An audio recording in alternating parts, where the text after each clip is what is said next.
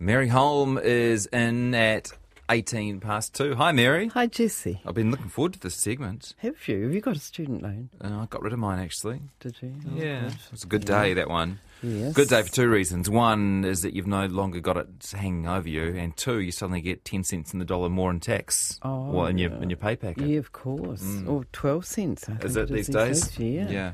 Yes. Um, so today we're talking about student loans. Um, do you want to talk about what you're going to cover, or shall I just go ahead and read the letter that we got from the Um, listener? Maybe just read the letter first. She writes, it's quite a long, articulate letter, and I thought it covered a lot of bases on Yeah, student cool. loans. Yeah. Um, by the way, if you uh, haven't met Mary before, she's our personal finance expert. Comes in every couple of weeks and takes a different aspect of money, the sort of stuff they don't teach in school, unfortunately. Good afternoon, Jesse. Just popping in to say I thoroughly enjoy the show and love tuning into the podcasts. I'd love to hear about student loans and some tips and tricks on how to deal with debt, especially at such a young age. Maybe you could get that Mary Holm to talk about it. For myself, I'm wondering if it's best to save up money in a savings account or term deposit to gain interest and then pay it off in large amounts. Or is it better to slowly chip away at it with smaller amounts that I'll barely notice? How will it affect my life if I don't rush paying it off and have it hanging over my head for 20 years? Or is it best to make it a high priority to pay off? Travel is very important, and I understand the interest rules in that area. I'm a first year student with a bit of money in my bank from two years working prior to starting uni.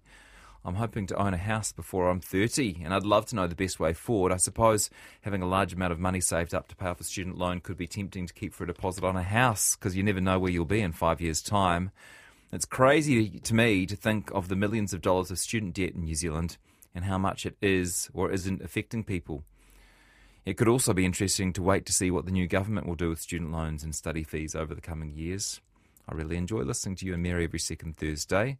You do have younger listeners tuning in, and I'm sure this is an interesting point for many people. All the best from Ayana. Yeah, yeah, and, a neat letter, as I said, and um, she's she's clearly got her act together. She's one of these young people. Every now and then they write letters to me, and I think you don't need any advice. You're going to do so well anyway. It doesn't matter really. But um, she's worked before she's gone to university, which is not a bad idea, really, to just not only because you can get a bit of savings behind you, but because you get a bit of life behind you. I mean, I've done actually three degrees in my life, and the first one straight from school, and I didn't know what I was doing, mm. you know. And then if you go out and work, and then go back and do another degree, then you value your time more and and do you're more efficient and the grades show that the older students get higher grades on average and, and all of that. So she's got her act together there. She's hoping to buy her own house before she's 30.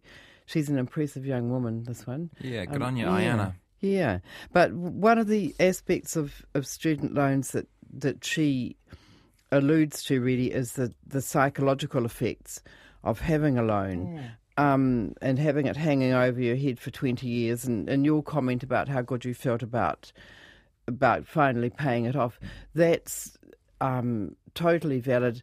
I'm old enough that I didn't. I had free university, didn't ever have a, a loan, but I do remember paying off a mortgage. It's, it's a similar feeling. Excuse me, a long-term loan. Great to get rid of it. Um, I it, it seems to me people either worry too much or worry too little about student loans, though. They're one or the other. Yeah, you, isn't that you funny? might have noticed that. Yes, there's some people who just it's a debt and they really want to get rid of Mm. it, regardless of whether that's the right thing to do. We'll get onto that in a minute. Mm. Um, then there are others who don't give a toss, and as long as they're in New Zealand and it's being taken out of their pay, well, there is no reason to really worry terribly much about it. But um, if you're going overseas, it's a good idea. We'll get into that in a minute as well. Um, there was an interesting point, though. Uh, last time I was in, and we were talking about, I think it was the last time, credit card debt. And there was somebody who texted or emailed you and said that she, I think it was she, thought people might be more inclined, young people might be more inclined to run up credit card debt than older people because they've already got a student loan. Do you remember that? Um, any anyway, I thought it was a really good point. Yes, because yeah. Yeah. that's right. Because it's sort of you're used to the idea of a mountain of debt. Mm, yes, and don't think that Normalises much it. Yes, that's Yeah. right. Yeah, and and that's um, something we perhaps shouldn't shouldn't underrate. Mm. And, and the effect of student loans, that's another topic to get on to in a minute. Actually, is whether the whole student loan scheme is a good idea or Mm. not, which which is an interesting one. But looking first at um, what's the best strategy. So the young correspondent Ayana said, "Is it best to save up money to gain interest and pay off the loan in large amounts?" Or, or slowly chip away at it with smaller amounts that you'll barely notice. And my response to that really is that generally speaking, in financial stuff, it is a really good idea to do things a little bit at a time, paying off debt or, or saving. You know, if you just um, use small amounts but frequently, it's it's really surprising how much things add up Yeah. b- before you know it. But um, the the issue about what's best to do, there's a kind of ethical or moral argument which says people should, well, they shouldn't even be borrowing a student loan in the first place if they don't really need the money. Um, but a lot of people do borrow because they know it's going to be interest free to pay it off, and they can therefore, if they've got some other savings, they can leave that in the bank earning interest and borrow the student loan as well. And when student loans first came came in in New Zealand, I remember having letters back then from people to my Herald column saying, you know, is this right or not for people to be borrowing when they don't absolutely need to? And at that point, I was quite sort of morally indignant and mm. saying, no, they shouldn't. But I don't know whether I've got less moral or less ethical, or, or but it, it seems to me more and more. And in fact, um, more than ninety percent of students now do borrow. So it seems like everybody's doing it, whether they need to or not. And I can only say that each person's got to make their own decision about that. Um, but a heck of a lot of people do borrow who don't need to, um, and then pay back the loan as slowly as possible because it's interest free. And if you're just looking at the financial efficiency of things, that is the best way to do it. And in fact, Ayana's saying, um, is it best to save up lump sums and pay them off or to chip away at it?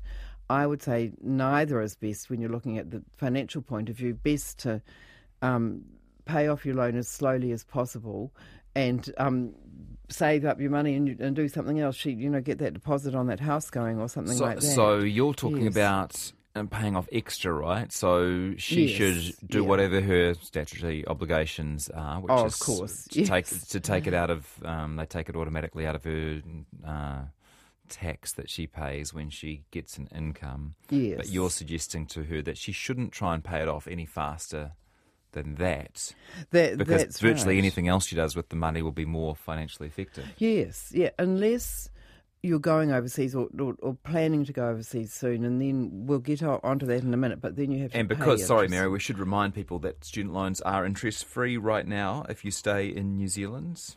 That's right. Because it has changed it's- over the years. it has, Yeah. yes. Certainly As- weren't interest free when I was blooming paying mine off. But anyway. Weren't they? No, no. And you know, I mean, I was on an even, I was on the cushiest number of all, not not having to borrow. You know, the university was basically free. I Mm-hmm. think we had to pay union fees or something, but it amounted to you know under a hundred dollars or something like that. It was it was good. The, so the basic rules we should just go over that now are. There's an annual admin fee of forty dollars uh, if you've got a student loan, but that obviously is not a big deal for anyone really. Then once you earn more than I love these government numbers nineteen thousand one hundred and thirty six dollars a year, which is three hundred and sixty eight dollars a week before tax. Then you have to start repaying the loan. Those funny numbers always come from the fact that they that probably started out at maybe fifteen thousand, and it gets adjusted by inflation each year, and they end up with these um, ridiculous sort of sounding amounts. But anyway, once you've earned more than nineteen thousand a year, and so basically once you're getting a full time job for many students, um, twelve percent of your pay above the nineteen thousand. So it's not twelve percent of all of your pay. So if you're earning, say, only twenty five thousand a year, then it's not going to be a big amount. It's only twelve percent of um, five thousand odd dollars. Um, ta- automatically taken out of your pay. If you're self-employed, you've got to make the payments though um, yourself. You've got to make sure you get those payments in, um, and you make payments. I think it's twice a year, And if you're late with those payments, there are late payment rates. So if you're um, overseas, currently the rate of interest is 4.4%, which is lower than it used to be. Um, if you're overseas or in New Zealand and you're self employed or overseas or you're self employed person in New Zealand and you make late payments, then you're paying 8.4% instead of 4.4, which is a heck of a quite a high interest rate, really. Um, I should note here, though, that if I was just reading online this morning about this, if you get behind and go to IRD, which runs the student loan scheme, and, and you've got behind and you're you're going to be incurring these high penalties of 8.4%, you can make an arrangement to pay back, to catch up on, on the loan. Um, and if they accept that arrangement, then you pay 6.4%. So, someone out there who's either self employed and hasn't been paying, or is overseas, or has been overseas and has got a debt that's, that they're being charged interest on, be a really good idea to go and talk to the IRD, and they'll make an arrangement with you to pay a certain amount back weekly or monthly or whatever and reduce the interest rate from 8.4 to 6.4, which is going to make really quite a big difference mm. in how much you pay back. Um, another point here. The, good, the, good, advice for any debt that's getting out of control. Oh right? God, yes, it really it, that's really true. You know, if you got behind on a mortgage or credit cards or whatever, if you go to the lender and say, I want to do something about this. I haven't disappeared. Um, yes, it's, it, it's really common for them to to make some kind of um, arrangement where you won't pay quite as much interest or quite as much in penalties, um, and just the relief you know, I mean, God, who wants to be living a life with some kind of debt hanging over you, just waiting mm. for somebody to catch up with you? And every time there's a knock on the door, is that going to be someone serving papers on you? Or horrible, yeah, horrible. Or, or um, yeah, well, I know someone overseas who's done nothing about their student loan, and oh, I do think yes. next time they come to New Zealand, they're going to be freaking out. Yes, that, you know. Yeah, we'll get onto that in just a minute. Actually, that that's a really good point. The um, I just wanted to say first that the the IRD website, which is ird.gov.nz, govt.nz, if you just go into there and, and, do a search on student loans, there's a lot of really good information there mm. that's clearly explained, and it includes a student loan repayment calculator for if you're living in New Zealand or living in over, overseas. There are two different versions of it, and you can work out how much you're going to pay back and under what circumstances, how much interest and that sort of stuff. So that's pretty neat tool. But moving on to what happens if you go overseas, um, you can go over for, over for less than six months and things just continue on as if you were still in New Zealand. It's mm-hmm. still basically interest free. By the way, when they say interest free, I understand they do put interest on their statement and then they write it off. Okay. So it's actually there always with you're but they don't write it off if you're overseas is how it works okay. technically speaking. Mm. but um, if you're overseas you're going to pay 4.4% interest which is not high. It's you know it's pretty reasonable rate really. Um, you have to make your payments twice a year and those payments are based on the loan amount. Whereas when you're in New Zealand it's just 12% of, of your pay above 19 odd thousand. So it, within New Zealand, your repayments are based on your income. Mm. Whereas and, and, what did you say about overseas? Sorry, overseas it's based on the loan amount. Okay, the balance of the loan.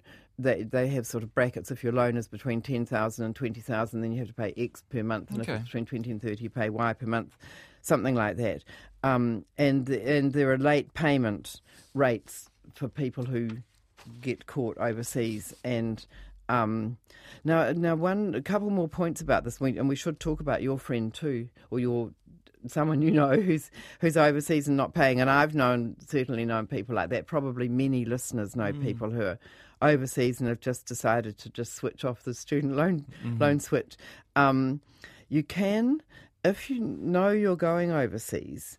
Um, you can take a repayment holiday for up to a year. Oh, yeah. Interest still um, accumulates on the loan, but not penalty interest, mm. not the higher interest rates. You have to apply for that while you're in New Zealand or within six months of leaving New Zealand. You can apply and say, I don't want to make repayments while I'm away. And that will particularly apply to people who are going overseas and, and not expecting to earn, earn anything Yeah. or, or earn or not, not, not have a job lined up, or yeah, starting again in London, as so many of us have done. And exactly. And you know, and then if you do get a job it might be pretty low pay. Yeah. So that's not a bad idea. You, you can only do it for a year and you do have to apply either before you go or within 6 months of leaving. But um, that'd be a good idea for a lot of people. But Mm-hmm. That's we good had to know. a- Thank you. yeah, we had a listener who sent an email to you, you forwarded to me that said, "Could you please comment on a person on a low wage and student loan of about thirty-five thousand, living overseas and considering going bankrupt to clear their loan?" And I've got a lot of sympathy with this this person because that's quite a big loan, thirty-five thousand. The average loan, let's see, is about twenty-one, so they've got a fairly big one living overseas on a low wage and facing quite big loan payments.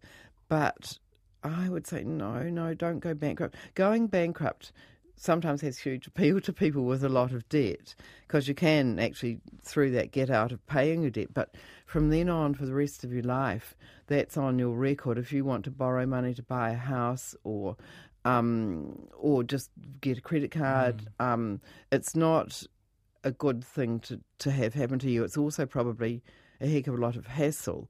I would suggest that that person writes to the IRD and says, Can we make some kind of arrangement for me to pay this back? Here's, look, here I am, here's my situation.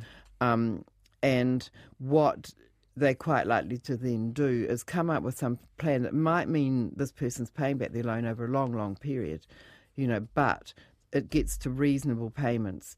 Um, and I just, I mean, one of the um, things that, one of the sentences I saw on the IRD website this morning says, We may stop you leaving New Zealand next time you travel. So that it's, I don't think it happens so much when people are coming back into the country, the one you were talking about.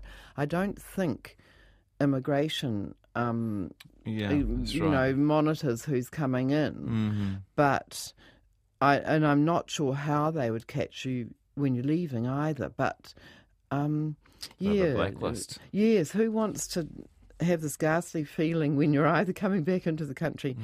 or heading out on, uh, you know, a nice holiday or an exciting trip? To have a feeling that someone might tap you on the shoulder and say, "Oi, come over here. You can't go." Um, I really Particularly, I would say if you if you're in a job where you can afford the pe- the repayments. Yes, yeah. know, There's Got more sympathy yes. with somebody who's who's struggling over there, and you know it'd be hard to find a thousand bucks to send home every three months. But Yeah. but if you've done really well overseas, Mm. You know, there's, There's like this kind, kind of, a, a bit of a moral judgment in here as well, I suppose. But you're really taking the taxpayer for a ride, aren't you? You are, you know, and, then- and then people, a young man I know who was like that, turned and looked at me to me and said, "Well, you didn't even have to pay student tuition, you know. Um, so what right have you got to judge me?" But the the thing is that we are operating under a different system now, and we'll we will get onto that in a minute about whether it's a good or bad system, but. That is the way it goes, and it isn't really fair to your fellow students, the other people your age who've paid back their loans if you don't. That that might not persuade people, but the, the idea of getting caught at the border might. Yeah. Just a quick question, you might be able to answer this straight away. Is Um, yeah. working in Australia, does that count as overseas? Asks one person on text. I, as far as I know, yes, because it would say it would say otherwise. Yes, yeah. Um, does having a student loan make it harder to get a mortgage? Well, and that was one of Ayana's questions, hmm. and I wasn't that sure about that. So I asked a mortgage advisor called Wayne Laurie, who who I've corresponded with in the past, who's been helpful in the past. He said the banks don't tend to be worried about the loan, but they are worried about people's ability to repay a mortgage. So mm-hmm. when you apply for a mortgage, they're going to ask what your regular expenses are, and if those include student loan payments, that has to just go down on the list with other regular expenses when the bank's looking at whether they think you're likely to be able to repay. Um, and he gave an example if you've got a $50,000 student loan, you're going to be repaying about $300 a month um, on that. Oh, no, sorry, if you're earning $50,000, it is. Yes, in New Zealand, you're going to be repaying about three hundred dollars a month, and so that was going to would be taken into account by a mortgage lender. He notes that, by the way, that if you've got a couple and one of them's on maternity leave, um, then that's actually not going to because that person's not earning anything while they're on leave, they have got no obligations to repay a student loan, so it doesn't go down on the list of, of expenses the mortgage lender's looking at. Okay. Um, and I also asked um, a credit scoring company called Credit Simple, who gives you scores on on how good your credit is, whether a st- having a student loan would affect that. And she said student loans aren't part of the consumer credit reporting, so it doesn't affect a person's credit score. Um, and it shouldn't affect getting a credit card either. It's just if you've been defaulting on a credit card or something like that that it's harder to get um, to get a get another credit card. But it shouldn't really affect credit cards, in other words. And with but with with mortgages, it does affect your ability to repay the loan. So that's where that comes in. Um, and then, do we want to? Have you got any other questions? Or do we I've got to- heaps coming in actually, but I, you? but you stick with what you've got. Okay, because we, we tend to run out of time. Yeah. And I, I was just wanting to have a sort of chat about the, whether the student loan system's a good idea. Ayana Would you like Noam Chomsky's ver- view on this, Neri? Sure, I'd love it. Yeah. Thanks to the person who texted this in. I'm quoting Noam Chomsky here. Students who acquire large debts putting themselves through school are unlikely to think about changing society. When you trap people in a system of debt, they can't afford the time to think. Tuition fee increases are a disciplinary technique, and by the time students graduate, they are not only loaded with debt, but have also internalised a disciplinarian culture. This makes them efficient components of the consumer economy. That's very Noam Chomsky. Mm, Isn't it is. It is. Yes. But interesting to think about. It, it is. It's, it is interesting to think about. Um, he's probably talking about America, where the loans I think tend to get higher than here. Mm. Um, a few a few numbers. Um, Ayana talks about millions of dollars of student debt, and in fact, the numbers. 15 billion, more than 15 billion in. New Zealand. So it is a lot of money. The average loan's 21,000, which isn't huge. But about 15% of the population have got student loans. And I was thinking, well, 15% is not that high, but when you count out all children and all people my age and older and, you know, middle aged and up really who didn't have student loans, it must be a big proportion of young adults, a very big proportion of young adults.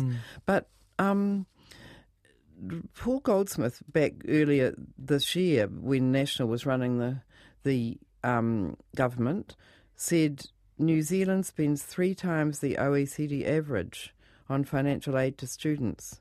Only the UK spends more. So we, you know, by international standards, we are giving quite a lot of financial help to students, mm-hmm. and university education costs about 71% of that is coming from the government, so only about 29% coming from students. And by the time you allow for the fact that um, student loans are interest free, it's actually even more that the government and the taxpayer is actually paying. So the individual student, even though the fees might seem quite high, on average, most, the vast majority of the cost of their education is still coming from the taxpayer. Um, and another interesting argument comes from an, an organisation called Universities New Zealand, which says graduates earn between 1.3 and 4 million more over their working lives than a non graduate. So, um, and that's a really interesting point because when I keep going back to when I was a student, but in those days, a lot of people, and there were powerful unions like the watersiders and the freezing workers, and that they made a lot more than graduates, and you had to go quite well into your career before you made as much as they did. And all the, all the guy students on summer holidays would go and work on the wharves or in the freezing works and make big money, while the girl students couldn't make much because they didn't want us on the wharves and in the freezing mm-hmm. works in those days. But the correlation now between education and and income is much stronger than it used to be. So if students are running up big debts, they do tend to um, earn a lot more later. And I mean, the very big debts you see with med students and that because they've been at university for many years, but they do go out and make, you know, some of the medical people make very big money. I thought of it when I was at university. This is going to make me sound like a goody two shoes, but I thought of my student loan as borrowing off my future self. And I thought, Yes, look, I'm not good. earning anything at the moment. Hopefully one day I'm going to be a lawyer earning heaps. And so if I draw down $400 so that I can eat properly this month and pay my rent, then I'm sure future Jesse won't mind. And I've got to say, future Jesse was fine with that. Yes, You know yes, what I yeah, you know, no, no, that's a re- that is a really good way to put it. It, it is, um, you know, I mean, we probably, I bet you're getting loads of um, messages in from people saying it's not fair because generations earlier didn't have to get, Yeah. didn't have to pay for their fees. Well, someone actually says, Mary, your education wasn't free. It was paid for by my hard earned tax. Yes, Uh, yes, and, and that is a really good way to put it. It was free to me. It was paid for by other people, and and I appreciate that. those those intergenerational comparisons, though, we have talked about them a bit before. They are so complicated. Yeah. Yeah, there'll be other ways in which you the young get a better deal than the older ones do. It's yeah, yeah. How are we doing with the Um, pretty good. Yeah. Uh, just to confirm, ask someone, does the no interest apply forever as long as you keep paying the minimum automatic payments? yes, and as long as you live in New Zealand, yes, that's under the current system. Yeah, Okay. yeah. Hey, thanks for your help, Mary. It's a pleasure, Really Jesse. appreciate it. Yeah.